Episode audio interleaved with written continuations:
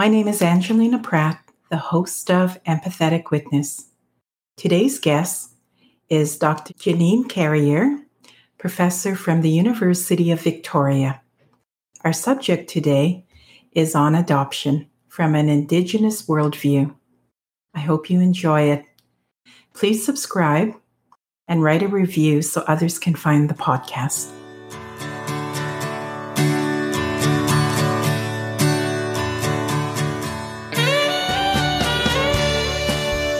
Greetings, Jeannine. It's been a while. Welcome to Empathetic Witness. I've been really looking forward to speaking with you.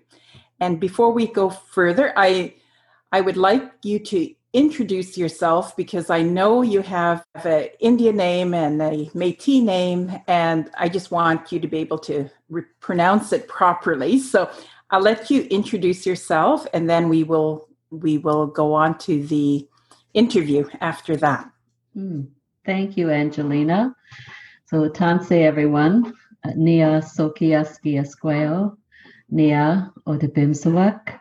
In Cree, I introduce myself with my spirit name, which is Strong Earth Woman, and I said that I was Métis, and I am originally from southern Manitoba. I grew up in St. Adolphe, which is on the Red River. And like many other Métis people, I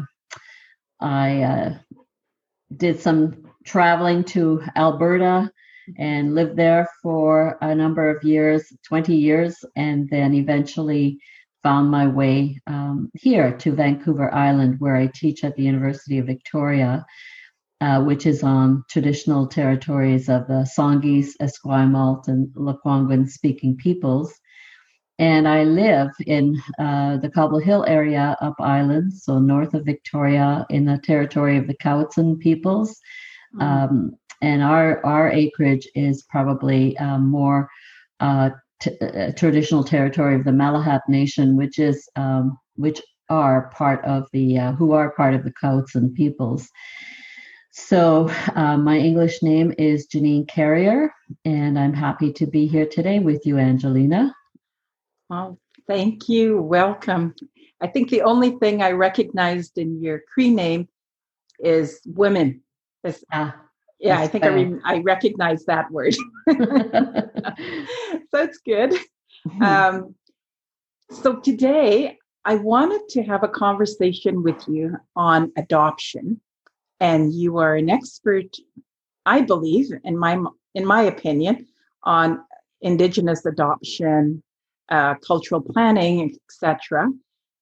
And I want the conversation, if you like, to be more of, the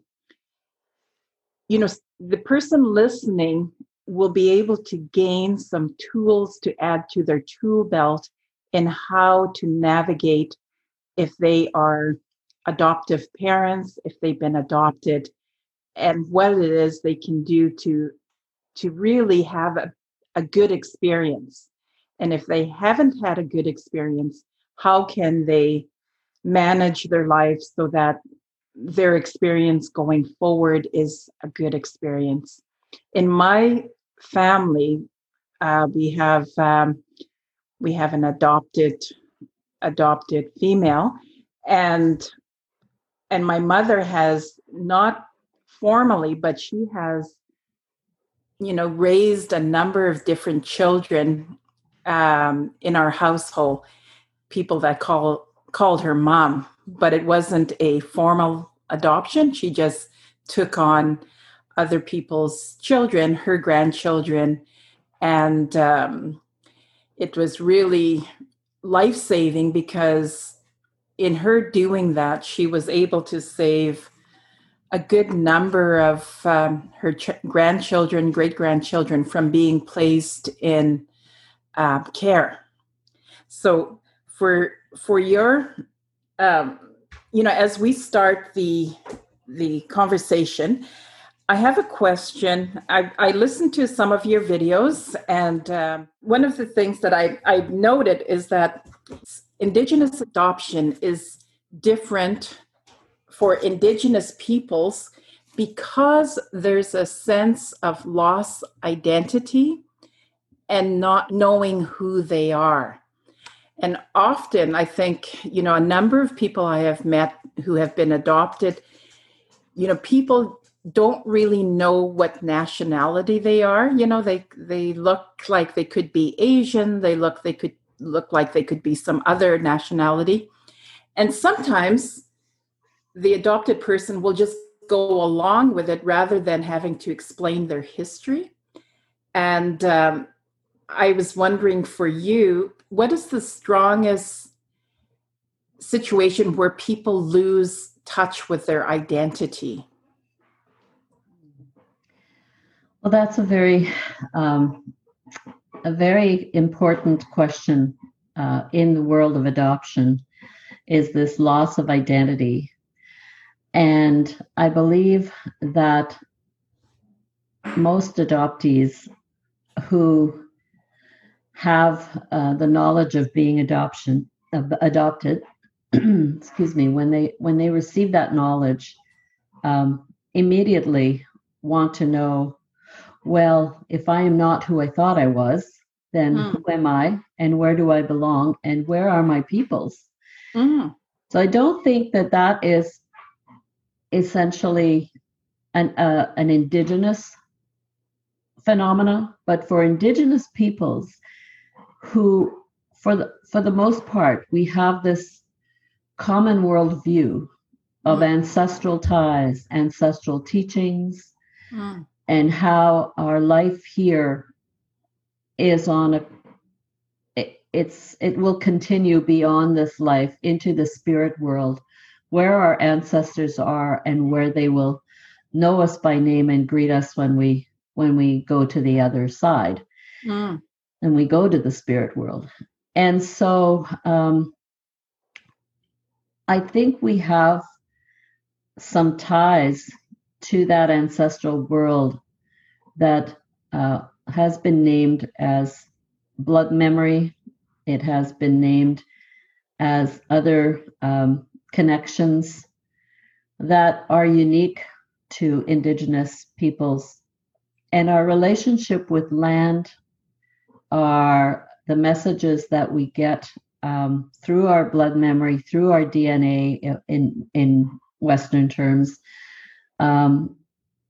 is unique, and it places us in a universe of adoption that is complicated, and the search for self is not only search for self, but it is a search for what we call in Cree, and I have to look at my some of the writing in one of our books, wakutuwin. You know, wakutuwin means our relations, all our relations. And it's you know, the sentiment that we have when we know our relations is a sentiment and a feeling of completion. And it is that connects us to our ancestral teachings and peoples as well. Right. And so I think that's what makes Indigenous adoptees have some different longing when they feel that loss that we feel as adoptees. Mm-hmm. And today I also speak from not just an academic perspective, and I should clarify that, because I also speak from being an adoptee myself and also having adopted a son. So my world of adoption is very broad and complex, but also gives me great privilege in seeing adoption from all of those vantage points. And so I believe it's given me the passion and the drive to study and speak with people about adoption for most of my life. So, yeah, I don't know if I responded to your question in the way that you hoped, but those are the first thoughts I had when you posed that question. Yeah, no, thank you, Jeannine. That really does answer my question, because I get the sense that even if you're not adopted, even if you didn't have that experience, we as individual people, humans, are really social based. We look for a connection and we long for that belonging. And so I can understand that if you're adopted, that is even more, it's magnified, the belonging and who you are, and you're looking for your people. Or maybe if you're not even looking for your people, I think you intuitively or just you sense that you don't belong, right? So you have this, as you're growing up, you have this sense, oh, I don't belong in this family. So where do I belong? And maybe you will just fantasize about where you would belong. And you have these, family type fantasies going on in your head, and they don't correlate with what's happening in reality. And so there's a sense of a break, I guess, in the connection, right? So there's not the connection is not complete until, and I'm sure, there is some adopted parents that try, I've heard you speak to this, they try really hard to ensure the cultural connection is there, and they'll make efforts to ensure that the experience includes cultural connection, and maybe sometimes not the right connection, the right Indigenous people, because, we have many different Indigenous families and peoples that they're not all the same. They might have a line that carries through a commonality, but they're not the same. And I, speaking from my own Indigenous experiences as a Dene, there are specific things that are really specific to Dene, and I remember once reading a anthropology book by Guy Goulet, I think his name is. Anyway, he went up to the Dene Nation up north, northern Alberta, and he wrote about, as often academics will do, the Dene people. And as I was reading the book, I kind of thought, oh, that's why I do that. That's why I, even if I didn't grow up as real traditional, I recognized some of the specific things that are specific to Dene people. I had that.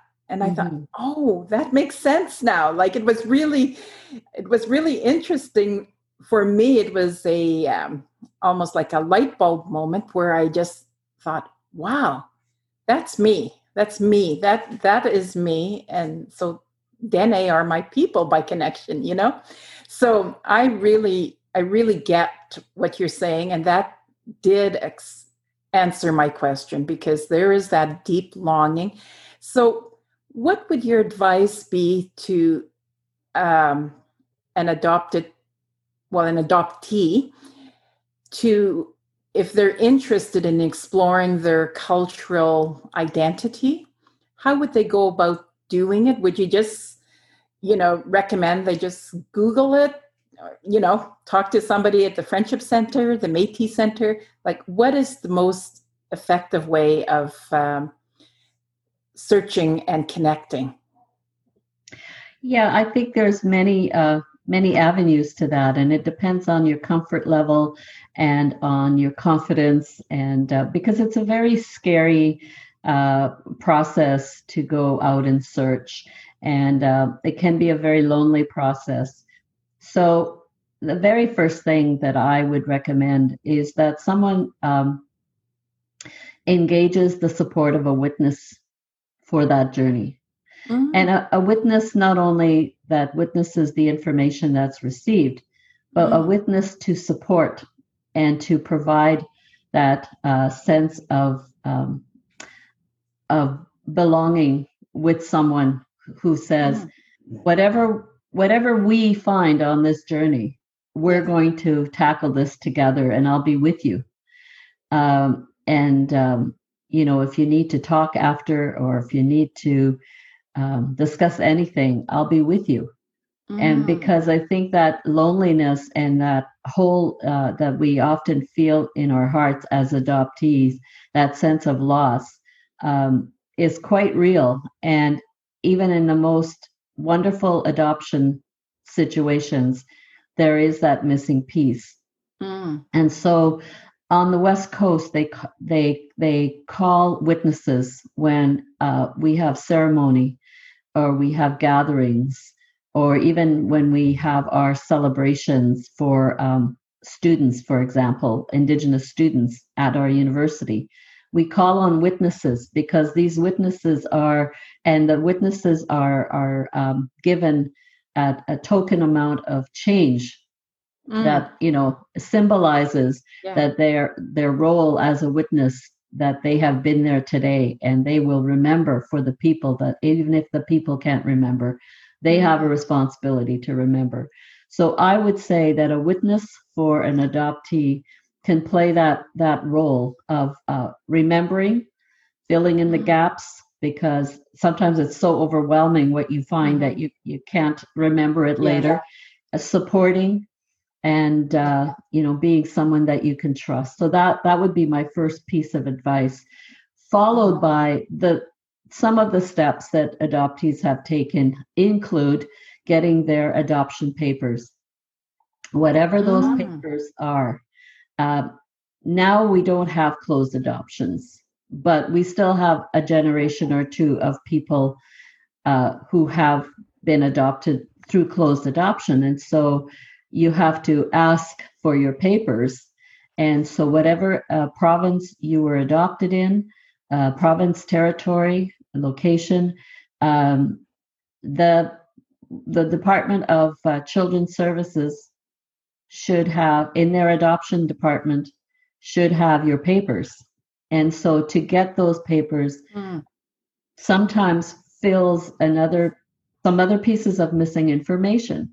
Yes. Such as for my son, it was by getting his papers that we found out his birth parents' names, and we found out through that process that he is not Métis, he's First Nation, and he is connected to one of the nations in Alberta. You know that he. You know, and he won't get membership. So that's another, you know, for First Nation adoptees, there's so many layers because then the politics get involved, and you know, some nations don't want to accept adoptees back. They want, they have a very strict membership code, and adoptees don't always fall into that scenario where they can get accepted as members, but they will get. You know, like my son, he's got status through Indigenous Affairs. You know, they're the adoption branch at Indigenous Affairs. So if you find out your First Nation and you want to be registered, just because your nation doesn't have an open process for you, Indigenous Affairs will get you registered. But you need your adoption papers to do that. So there's those administrative ways of finding things. So those are some of the things. And then once you find that out, then you can start searching. Okay, where is my nation is in certain geographical location. What are they about? Where are they? What are they about? Finding out that kind of general information can be very helpful. And then ideally, you're going to find someone from that nation, whether it's Métis Nation or First Nation or Inuit, you're going to find someone who is willing to take you further in your journey. Yeah. And someone from that community. And whether they have a child and family service branch at the First Nation, like a First Nation child and family service agency, or maybe it is a Friendship Centre, or maybe it is a Métis local or a Métis Nation. You know, Angelina, that our people know each other. Yes. I hear a name from Manitoba or Alberta, and I start putting that family together because I know who they are. Yeah. And that's why we introduce ourselves and we say, who was your mom and who was your grandpa? Yeah. Those are hard discussions, of course, for adoptees. Yes. And, you know, it reminds us of, that missing information. Mm. But on the other hand, that is how we identify each other. So that if an adoptee can get to that point, they don't feel so lost and alone. Because I've been told by birth moms, birth grandmas, we don't forget about these children. Yes. They think we've forgotten them, but we haven't. Yeah. And, which raises another point for me, but I'll let you ask the next question. I probably said enough on this point. No, this is good. I mean, because I really like you mentioning the witness. You know, this podcast is called Empathetic Witness, and it's because I wanted to have that listener, that empathetic listener, as part of the conversation as we move forward. And having a witness to investigating, maybe not investigating for you, but with you, your journey, and documenting it a little bit, because really we, humans, and we just don't remember correctly. I mean, science has proven that our memory is not that stellar. Like you can see a car accident and interview 3 witnesses, 6 witnesses. They'll all have different stories. They'll even have different color cars or what kind of cars, So having a witness along in your journey with the intention to have a conversation when you first, identify the witness, and the witness saying, I commit to being with you on this journey. And I will listen to you compassionately as you move through the various phases in your journey. I'll be there for you. That is a sense of belonging, right? You create a belonging with your witness, and then you expand that belonging to whoever joins you in your circle. So it moves forward, it moves out. Right. Yeah. So I really love that segment of, identifying a witness with a clear intention to be there and to listen and to be part of your journey and to fill in those gaps if you're, don't remember them correctly, and or you don't even remember it. Like you can even have a gap in your memory where, say, if you met your birth parents and aunts and uncles, but you could just block that all out and not even remember that, because adoption, is traumatic. It really is trauma that you experience, from whatever age it was that you were adopted. And so that in itself will skew your memory, because trauma will do that. You won't remember things.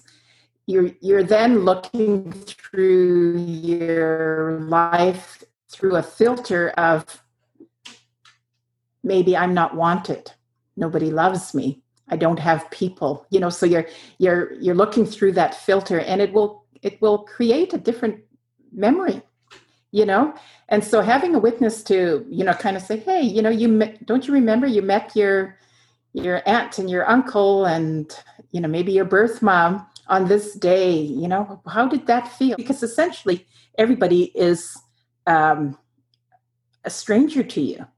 Mm-hmm. You might feel a connection, and you might not even feel that connection. You see these stories of adoptees reuniting with birth parents, and it looks all great, but what if you don't feel that? What if you don't feel that connection with your birth mom or your birth dad? And that's okay, right? It's to know that whatever feelings you have is okay. And that, you know, you can, you know, maybe you might have that warm fuzziness and maybe you're not, you won't, and you'll just think, oh, well, these are just strangers. But whatever feelings, it's legitimate and it needs to be identified as your feelings is the right feeling because that's you. You know, you can't say it's wrong to feel that way because it's not, because whatever you're feeling comes from you and it's okay. So yeah, that I really think the big part of the conversation we're having is the witness, and the witness is the biggest part of this thing. And so moving past that now, how would you, you know, when you talked about cultural planning and how to introduce that to the children that have been adopted, what is the safest way to do that? Before we talk about cultural planning, I guess I just wanted to pick up on one thing you said. Well, there were many things you said that I could have, you know, I wanted to kind of add to, but I won't start that conversation over. But I think it's a very important point to make that not all adoption reunions are positive, and not all relationships with birth families are great. And also not all adoptees are comfortable in going forward with those reunions, and not all birth families either. And so it's really, really critical. And that brings me forward now to cultural planning, that cultural planning doesn't necessarily mean being connected to birth family. Because otherwise that puts a lot of pressure on folks in that adoption circle, folks who may not want to be ready, who are not ready, at least at that point in time. So we shouldn't have a dictating form of cultural planning that says, number one, they will meet their birth family. Yes. Number two, they will like them. Exactly. You know, because that isn't reality for many people. And so cultural planning would be more about the knowledges that are found in that person, in the adoptee's cultural, not only background, but really their rights as an Indigenous person, to know who they are and where they come from, and what are the worldviews, the practices, the language, the land connection. What are all those things that can provide a better picture for the adoptee of who they are? It may never get to the point where they're wanting connection. It has to be, cultural planning has to be with the adoptee. It can't be done for them or on their behalf. It has to be an engagement with the adoptee. And so at the very, you know, when and kids, of course, there's the developmental process, you know, the child development process that has to take into account what is the child ready to learn. And how do they learn? Do they learn in visual ways? Do they learn in storytelling? Do they learn by going to a community event where it's something to do with their cultural background? So I can't stress that enough, that you can't force cultural planning. And back in the day when, you know, Indigenous adoptions was such a contentious issue after the 60s scoop. It was really, you know, we kind of went full circle where we went full circle from not wanting any of our kids adopted out. And then there wasn't the pool of adoption adoptive parents that were there that could take all of this into consideration. And then we've also now developed a number of customary adoption programs that will not have our children leave our extended family and communities. And those are very powerful ways of adoption. And it is returning to our teachings because custom adoption isn't something that, the child and family ministries have designed. Yeah. Yeah. Those were our ways. And, yes. And I think you described a situation earlier about that. So we have adopted each other, each other's children, each other as adults for time immemorial. So returning to those teachings is powerful and, for kids that need adoption at this time.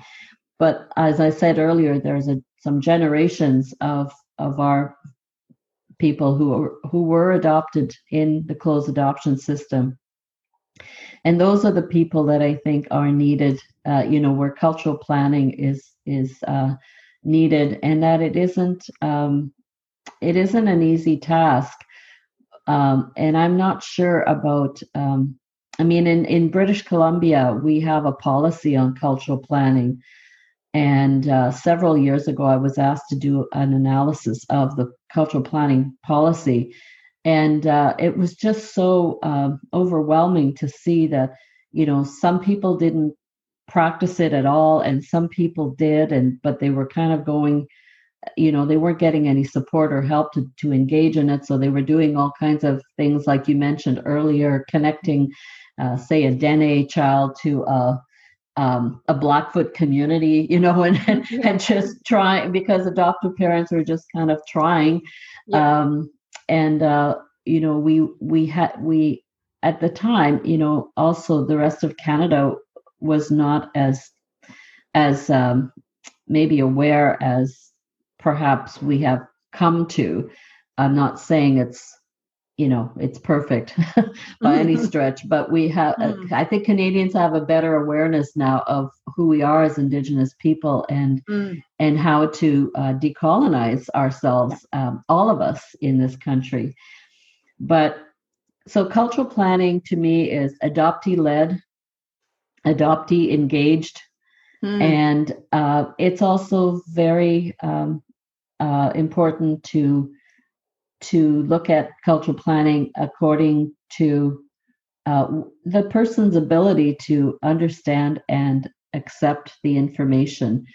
And it's all, to me, cultural planning, when it's mandated, like the policy in British Columbia, it creates some hardships because it's supposed to involve the birth family community and adoptive parent and child. Well, that composition is really hard to put together. And, and then the child's guardianship worker, social worker as well. And sometimes it has worked and everybody has come to the table and there was a beautiful cultural plan developed and put into place. Sometimes it doesn't. And so we have to be very cautious. But I think, those important, what starts cultural planning is first identifying properly what the child's background is. Yeah. And then you can start planning around nurturing and supporting how that's going to develop, how the cultural plan will develop, and at a pace that is comfortable for the person who it impacts the most, and that's the adoptee. Exactly. Well, that's a beautiful segue into, I think we have 10 minutes left, but what I would like to just ask you is what language or words should be avoided or should be used in decolonizing adoptions? Because I think that words are very powerful and they'll elicit an emotion depending on how you're using the words. Like I think Years ago, you know, there's people would use half-breed instead of Métis.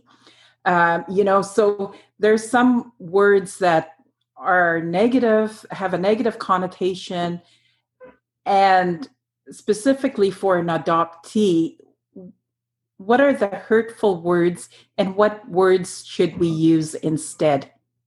Yeah, it's a tough one. Language is so powerful, as you said, and it can raise people up and it can destroy them. So we want to raise people up in the circle of adoption. And so some of the very destructive words that I've seen are, you know, a birth mom has given up her child for adoption.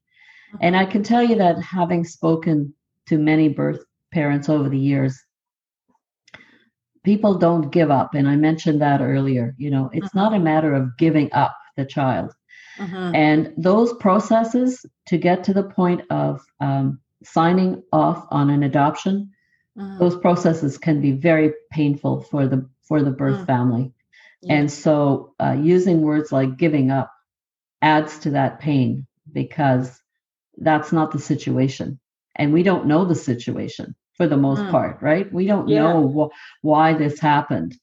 And it could be a variety of circumstances. So by using the word giving up, we're just saying, yeah, they gave up on that kid. Well, that's not true. That's not necessarily true. I don't think it's ever true.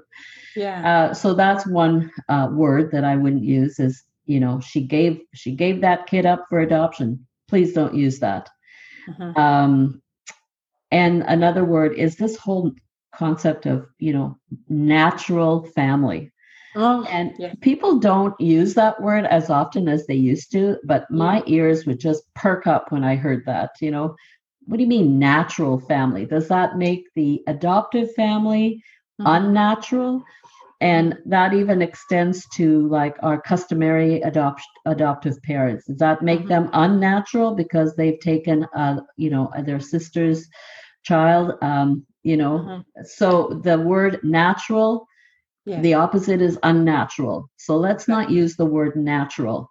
Biological makes it very scientific. You know, my biological mother.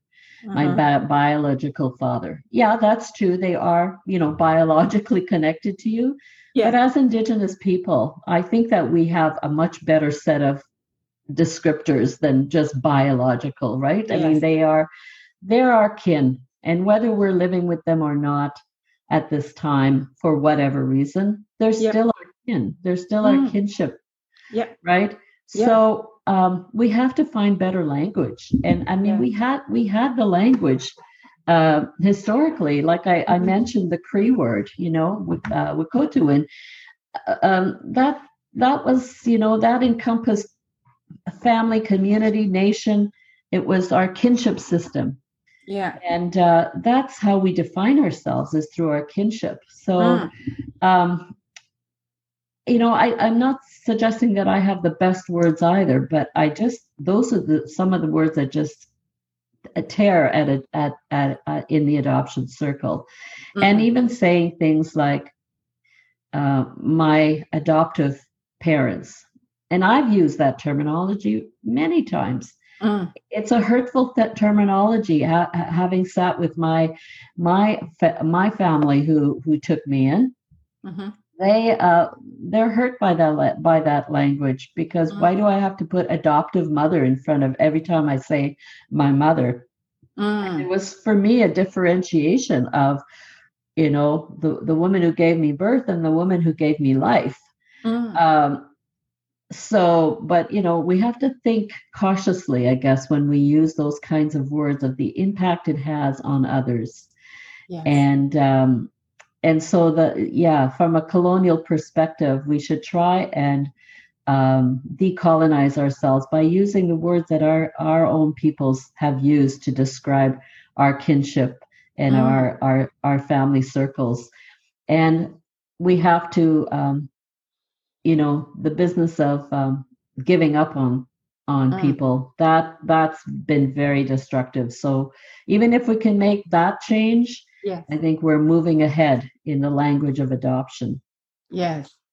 No, that's absolutely so logical. Like, you know, as you bring it up, it makes total sense. There was this adoptee, and the way she explained to her children who her birth mother and birth family were, she said, "Oh, that is the belly mummy where I lived for 9 months. You know, like that was my belly mother. And I don't know if that's any better or any worse, but it's cute and it's simple for children to understand, because children do understand when people are having a baby, right? You know, they know, okay, oh, so that, yeah. So, you know, you grew in that woman to become the baby, you know, so that's your belly mother. So I thought that was a little bit cute, and easy for children to understand. So language also has to be easy and not mean, and something that they're able to just process easily. And I always believe the simpler, the better. Anytime, you know, there's a difficult situation that needs to be explained, the simple method is the most desired method, you know, to explain something, because when you explain something simply, there's less chance of actually misunderstanding or misinterpreting what's being said. Mm-hmm. Right? Yeah, I've heard the terminology tummy mother, mm-hmm. and heart mother. Mm. So, tummy mother, the one who gave you birth. Yeah. And heart mother, the one who gave you life. Yeah. And put her heart into it, you know. Yes. So I we have to be more creative and more loving in describing adoption situations. Yeah, that's so right. And what I take away from this conversation, what strikes me, is that really it is the understanding and bringing people up slowly to the conversation and not pushing anything on them. So do not dictate, you know, what they should be feeling, what they should be studying, how they should look, how they should represent themselves. But it really is to compassionately open up to them and allow them the process to catch up to you if you're on a different page, but just allowing the process to happen, because you'll get there, you know, mm-hmm. people will get there. But we all, you know, you mentioned earlier how, you know, people learn differently. People also process differently. Mm-hmm. And so that process needs to have the space to reach out and get to the end of it. Like the process has to happen in its own speed, in its own time. Mm. And you need to allow the space for that to occur. So absolutely. That. Yeah, absolutely. Go ahead. No, sorry. Go ahead. I was just going to say that I appreciated this conversation this morning. They were good reminders for myself of the importance of creating those community of caring for people mm-hmm. to find themselves. And it's really about that. It's really about people finding themselves. Yes. And they can find themselves in many, many ways. It doesn't have to be a linear path of, you know, after you get this, you do that. And after you meet that person, you go to that person. Yeah. It is a process, like you say, and a very personal spiritual process to finding who we are. And so, yeah, I appreciate the conversation this morning. And, you know, I sometimes it just, the words to end have so much a different meaning almost in every setting. And for me this morning, when I end with all my relations, it's really to say, yeah. that we are all related yes. and that you don't have to feel alone as an adoptee. Mm. And as a birth or a woman who gave birth, as a family who misses their loved one, as a person who gave their life to raise a child that they didn't bear. Those are all our relations. Hi. Yeah. Oh, that sounds good. That really, really touches me, Jeannine, just your ending words, because they're so heartfelt. Like, I really feel your heart in them. And I believe people listening to this podcast will really feel that too, because it comes across really clear to me. And I appreciate your giving some time for us to have this conversation. You are an amazing woman. You know, you are so, I mean, we've been friends a long time, and I always admired you. And so I really, you know, for you to take the time to talk and have this conversation with me today really means a lot. And I thank you so much. You're so wonderful. I can't express, you know, any more than, you know, you are just an amazing woman. And I do appreciate this conversation. Thank you, Angelina. Have a blessed day and every day. All right. Thank you too.